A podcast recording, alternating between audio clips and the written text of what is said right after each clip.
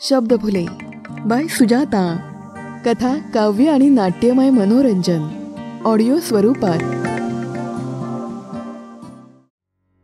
स्पृहाने स्वतःला आरशात पाहिलं. साडीतून थोडंसं पोट दिसतंय. आणि केसही थोडे विरळ झालेत. लग्नाला पंधरा वर्ष होऊन देखील त्या दोघांमध्ये प्रेम टिकून होतं. पण या प्रेमाला ग्रहण तर नाही ना लागलं होतं. अलीकडे तक्रारी पण वाढल्या होत्या. स्वतःकडे लक्ष दे वजन कमी कर डाएट कर वगैरे वगैरे. मित्रमैत्रिणींनो तुमच्या बाबतीत असं काहीसं होत आहे का? म्हणजे तुमच्या पार्टनरला हवा असलेला मॉरल सपोर्ट तुम्ही देताय का? की तुम्ही तुमच्या पार्टनरला टेकन फॉर ग्रँटेड धरताय? हाच विषय आपण मांडला आहे शब्दफुलेच्या अठ्याहत्तराव्या भागात. आज आपण जी कथा ऐकणार आहोत तिचं नाव आहे स्पृहा. लेखन रोहिणी गभाले. आवाज सुजाता. आज स्पृहा आणि गौतमच्या लग्नाचा पंधरावा वाढदिवस होता. दोघांचं अरेंज मॅरेजच पण प्रेम मात्र लव्ह मॅरेजला लाजवेल असंच काहीसं. घर म्हणजे एकत्र परिवार. सासू सासरे नणन दीर अगदी हसतमुख घर. त्यात दोन फुलपाखरे सुद्धा होती. गौतम मुलांना फुलपाखरच म्हणायचा. अनघा आणि नीरव. अनघा सात वर्षाची तर नीरव दहा वर्षांचा. स्पृहा तयार होत असतानाच गौतम रूममध्ये आला. बायको हॅपी अॅनिव्हर्सरी. तिच्या भोवती हाताचा विळखा घालत गौतम म्हणाला हॅपी अॅनिव्हर्सरी. कशी दिसतीये मी? स्पृहाने मागे वळत त्याला विचारलं छान. फक्त थोडं वजन कमी असतं ना तर भारी दिसली असतीस. गौतम म्हणाला आणि तिचा चेहरा पडला. पण काहीही न दाखवता तिने फक्त मान हलवली.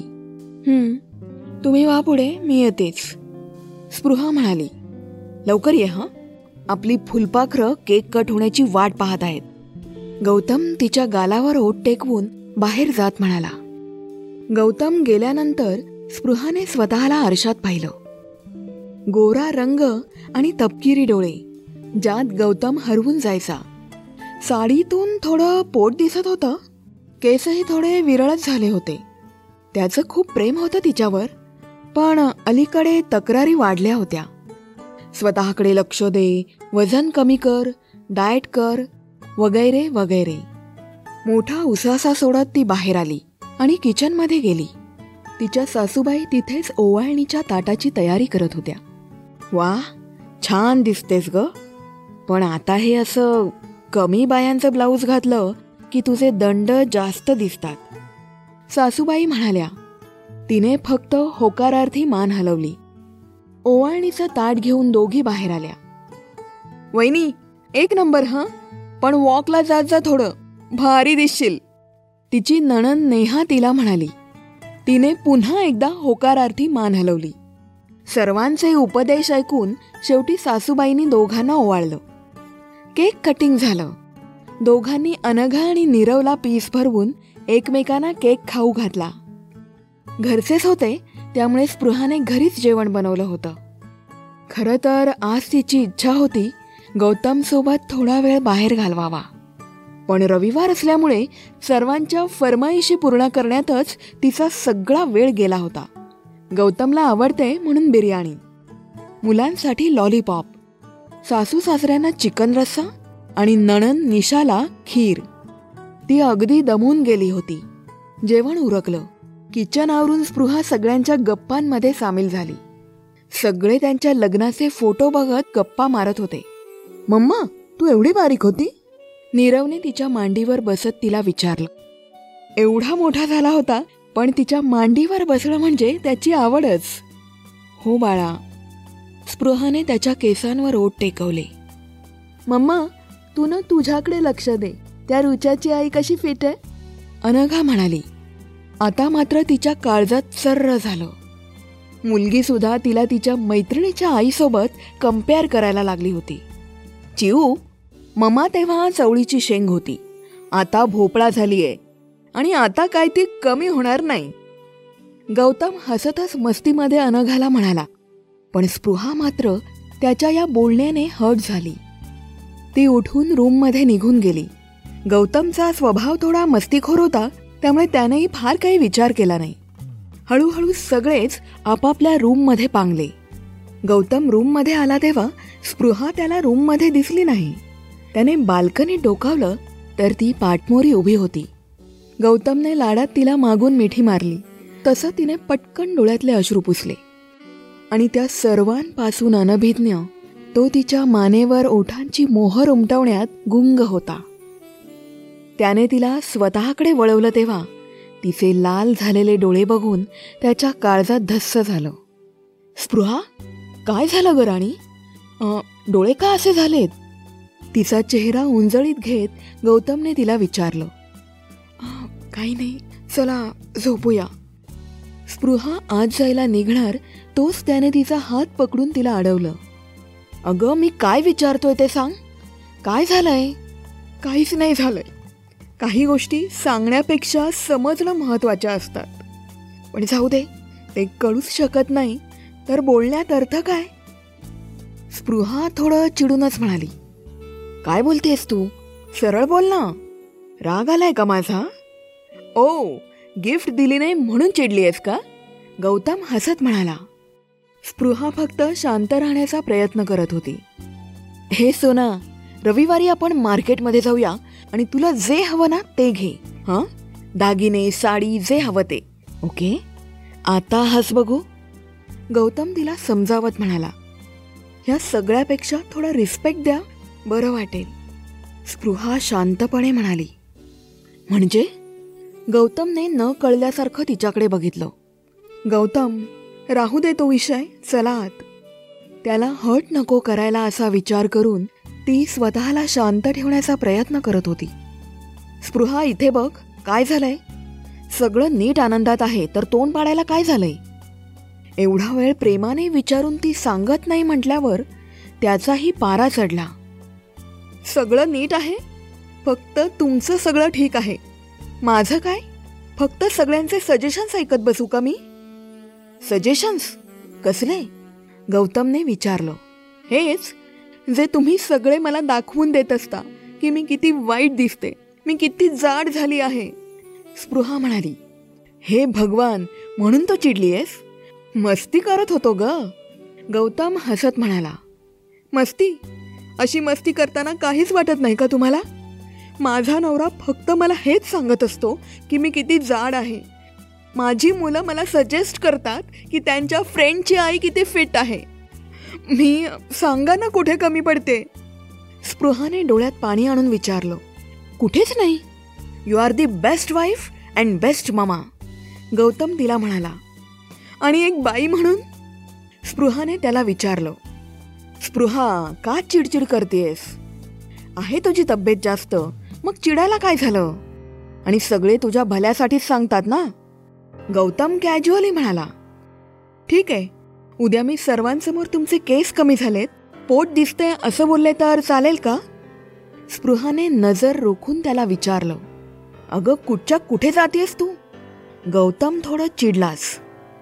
बरोबर आहे स्वतःला कुणी काय बोललं ना तर ते चुकीचं असतं. तुम्हीच मला रिस्पेक्ट देत नाही. म्हणून आज सगळे मला सजेशन देतात. लग्न झाल्यानंतर मी माझ्यासाठी कधी वेळ काढलाय का? लग्ना अगोदर मी दर महिन्याला पार्लरमध्ये जायची. पण लग्नानंतर सर्व आवरून ॲडजस्ट करून दोन तीन महिन्यातही जाता येत नव्हतं. आणि मुलं झाल्यानंतर तर सहा सहा महिने मी पार्लर पाहिलं नाही. याबद्दल तुम्हाला काही बोलायचं आहे का? पूर्वी मी एकटी होते. आता जबाबदारीखाली दबली गेले. स्पृहा म्हणाली तसं गौतम विचार करू लागला. खरंच बरेच दिवस ती पार्लरमध्ये सोड म्हणून बोलली नव्हती. गौतम जेव्हा नीरव झाला ना तेव्हा मी जराही आराम केला नव्हता कारण आईंचे हातपाय दुखायचे. तुम्हाला माझ्या हातचा चहा आणि जेवण लागतं म्हणून एका महिन्यात तुम्ही माहेरहून मला इथे घेऊन आलात. आईबाबांनी नीरवला सांभाळण्यात मदत केली. पण रात्री तुम्ही दमून झोपायचे तेव्हा मी त्याला मांडीवर घेऊन बसून राहायची. आणि सकाळी तुमचा डबा वेळेवर तुमच्या हातात असायचा. जेव्हा मला आरामाची गरज होती तेव्हा मी राबत असताना माझं वजन वगैरे दिसलं नाही का तुम्हाला? स्पृहाने अश्रू लपवत त्याला विचारलं. स्पृहा? स्पृहा सॉरी मला तुला हर्ट करायचं नव्हतं ग. पण उद्या या वजनाने तुलाच त्रास होईल ना? आणि वजन वाढलं म्हणून माझं प्रेम कमी झालं असं नाही आहे ना राणी. गौतम नरमला. प्रेमापेक्षा सध्या मला रिस्पेक्टची आणि मदतीची गरज आहे गौतम. सकाळी वॉक सुरू केला तर? अचानक कुणाचं काही आलं तर लगेच तुम्ही मला वॉकला जायला थांबवता. नेहाचं ऑफिस लवकर आहे तर सोडा वॉक. माझं रुटीन बिघडवलं जातं तेव्हा नाही आठवत का तुम्हाला? तेव्हा नाही तुम्हाला काळजी वाटत? तेव्हा नाही दिसत का माझं वजन? स्पृहाचा राग अनावर झालेला. स्पृहा? गौतम काही बोलणार होता तर तिने त्याला अडवलं. नाही नाही मला बोलू द्या. अगोदरच वजन जास्त वाटत होतं तेव्हा अनगाच्या वेळी मी नको म्हणत होते प्रेग्नन्सी पण तुम्ही मला समजावून दुसरा चान्स घ्यायला तयार केलं मग आता माझ्या या वजनाचा तुम्हाला त्रास आहे का? रियाची मामा रोज जिमला जाते. वेगवेगळे हर्बल प्रॉडक्ट्स घेते. नवनवीन मेकअप किट्स असतात. आणि मी अति खर्च होऊ नये म्हणून पैसे वाया घालवत नाही हा माझा गुन्हा आहे का? तुम्हाला आठवत आहे तुमचं फक्त छातीत दुखत होतं तर तुम्ही घाबरला होतात की जास्त काही व्हायला नको. पण सिझेरियनला माझं पोट कट करून बाळ काढलं ती तुमच्यासाठी साधीच गोष्ट आहे ना? का? मला नाही भीती वाटली असणार का? स्पृहा म्हणाली. अगं काय एवढी चिडचिड करतेस? शांत हो. गौतम तिला समजावत शांत करण्याचा प्रयत्न करत होता. कुठेतरी गिल्ट आलं होतं. एवढ्या दिवसात खरंच त्याने हा विचार केला नव्हता. मस्तीत तो तिला जाडी वगैरे म्हणायचा. कधी कधी मेकअप करते म्हणून मुद्दाम तिला डिवचायचा की कशाला हवा मेकअप? पण तेच कोणी आजूबाजूला एखादी स्त्री भडक मेकअप केलेली असली तरी ती किती छान दिसते हे सांगायचा. हो करते मी चिडचिड. नाही सहन होत मला सगळ्यांचं सजेशन का मी आहे तशी मला स्वीकारलं जात नाही? जर मी तुमच्यासमोर दुसरा पुरुष किती हँडसम दिसतो हे कौतुकाने सांगितलं तर तुम्हाला आवडेल का? स्पृहाने रडतच त्याला विचारलं. गौतमने एक उसासा घेत नकारार्थी मान हलवली. नाही ना मग दहा वेळा त्या काकडे वहिनी किती मेंटेन्ड आहेत हे सांगत असताना मला काय वाटत असेल त्याचा विचार नाही का येत? सगळ्या स्त्रियांची शारीरिक अवस्था सारखी नसते. होतं काहींचं वजन कमी काहींचं नाही होत. म्हणून काय आयुष्यभर हेच ऐकायचं का? स्पृहा आता मात्र तुटत होती. सॉरी सॉरी पुन्हा असं नाही होणार. गौतम तिला मिठीत घेण्यासाठी पुढे आला आणि ती मागे सरकली. आज तुम्ही सगळ्यांसमोर मला मस्तीत का होईना नावं ठेवता? उद्या ते मला नावं ठेवतील. मग दोष कुणाचा? स्पृहाने त्याला विचारलं. माझा. सॉरी तू एवढी हर्ट होशील हा विचार मी कधीच केला नाही ग. आणि हो आहे माझी पण चूक. मी तुला गृहीत धरलं. तुला स्वतःसाठी वेळही काढता येत नाही. हे मला समजलंच नाही. पण पण आता मी नक्की लक्ष देईन. ऐक ना आता माझं गुलाब हसू दे ना. गौतमने केविलवाणा चेहरा करून तिच्याकडे बघितलं. नाही हसणार. ती रडतच म्हणाली प्लीज प्लीज प्लीज. माझ्यासाठी थोडं. हे बघ ॲनिव्हर्सरीला अशी चिडलीस तर माझं वर्ष खराब जाईल. माझं हे हसरं फूल हसतच चांगलं दिसतं. असं चिडलं ना की नाकाचा शेंडा लाल होतो. ये ना गं आता मिठीत त्याने तिच्यासमोर हात केला. ती रडतच त्याच्या मिठीत शिरली. त्याने तिच्या डोक्यावर हात फिरवत तिला शांत केलं. प्लीज घ्या ना थोडं समजून. तुमचा पॉझिटिव्ह धीर माझ्यातही बदल घडवेल. पण नेहमी तेच तेच ऐकून माझीही इच्छाशक्ती मरतीये. स्पृहा त्याला म्हणाली. पुन्हा एकदा सॉरी गौतमने तिचा चेहरा ओंजळीत घेत तिच्या कपाळावर ओठ टेकवले. बस अजून नका सॉरी म्हणू. ती डोळे पुसत हसून म्हणाली. ती पण शांत झाली होती. तिला गौतमला आजच्या दिवशी दुखवायचं नव्हतं पण आज तिची ही सहनशक्ती संपली होती. हम्म मग माझं गिफ्ट काय? गौतमने मिश्किलपणे तिला विचारलं. तुम्ही दिलं का? मला विचारताय? नाक मुरडून तिने दुसरीकडे बघितलं. मला वेगळं गिफ्ट देता येईल ते पण आत्ताच. एवढंच म्हणत तो तिच्यावर चुंबनांचा वर्षाव करू लागला. आणि तिनेही स्वतःला त्याच्या स्वाधीन केलं.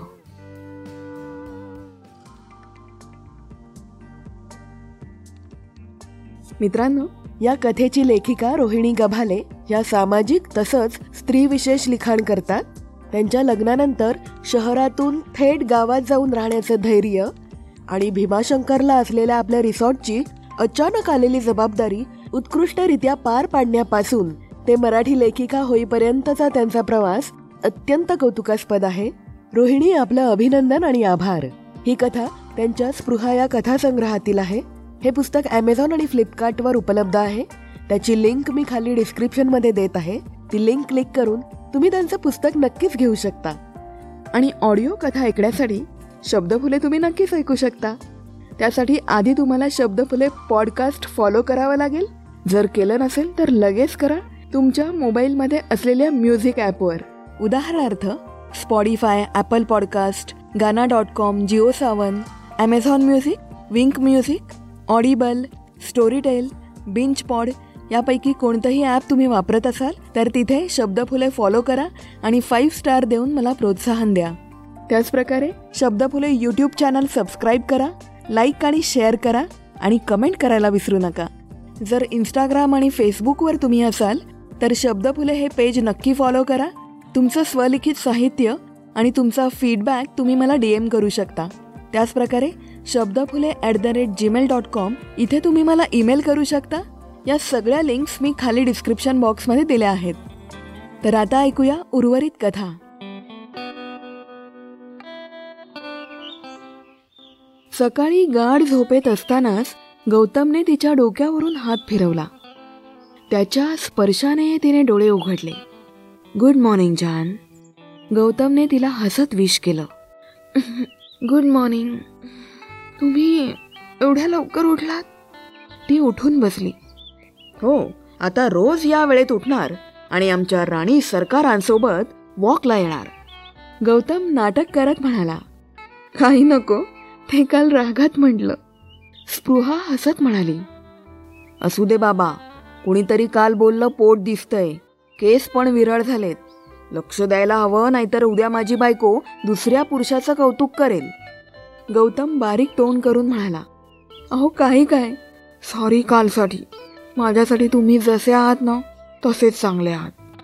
स्पृहाने त्याच्या कपाळावर ओट टेकवले आणि बाथरूममध्ये निघून गेली. त्याला मात्र गलबलून आलं. किती पटकन मी आहे तसा तिने ॲक्सेप्ट केलं? आणि मी फक्त अपेक्षा ठेवत होतो. तिने असं दिसावं तसं करावं. गौतम मनातच विचार करू लागला. चला साहेब.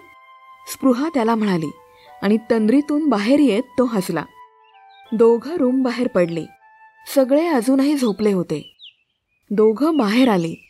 सोसायटी खाली असलेल्या गार्डनमध्ये दोघं फिरत होते. स्पृहा चालता चालता मन भरून गप्पा मारत होती. गौतम मात्र सोबत आल्यामुळे झालेल्या तिच्या आनंदी चेहऱ्याला आणि गप्पा मारणाऱ्या तिला न्याहाळत होता. काय गौतम आज तू पण खाली आलास? बाजूला राहत असलेल्या काकडे वहिनीने दोघांना अडवलं. हो गौतम हसून म्हणाला बरंय तसंही स्पृहाचं वजन जरा जास्तीच वाढलंय.